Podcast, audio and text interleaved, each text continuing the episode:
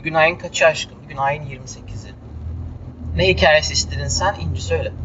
Çalışan kafa çalışıyor. Çalışan kafa ve çalışmayan kafa. Bir varmış bir yokmuş. Nepal'de çok yüksek bir dağ varmış. Dağın her tarafı karla kaplıymış. Çünkü bu dağ çok yüksekmiş. Bu dağa çıkmak iyi yaşa. İyi yaşa.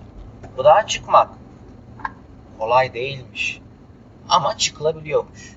Çıkmadan önce çok iyi her şeyi planlaman gerekiyormuş. Kafanı çalıştırman gerekiyormuş. Bir grup dağcı bu dağa çıkmak için bütün eşyalarını hazırlamışlar.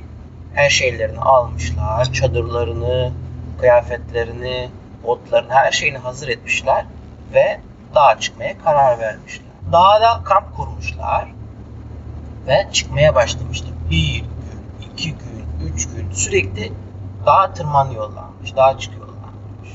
Bu dağa tırmanan grubun içerisine birisi demiş ki ben daha çok yükseğe çıkacağım bugün. Siz yavaş yavaş çıkıyorsunuz. Ben sıkıldım bir işten. Ben kendim çıkacağım. Kafası çalışan bir dağcı da demiş ki ona ama dur demiş biz niye yavaş yavaş çıkıyoruz? Hava durumuna bakıyoruz. Kar fırtınası ol- olacak mı? Olmayacak mı? Bütün eşyalarımızı hazır ediyoruz. Plan mı yapıyoruz? Program mı yapıyoruz? Nasıl çıkacağımızı tartışıyoruz.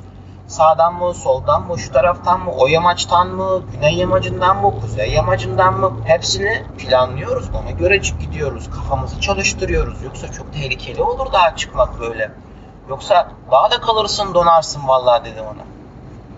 Ama kafası çalışmayan dağcı bunu dinlememiş. Demiş ki hayır siz çok yavaşsınız. Ben hızlı hızlı çıkacağım.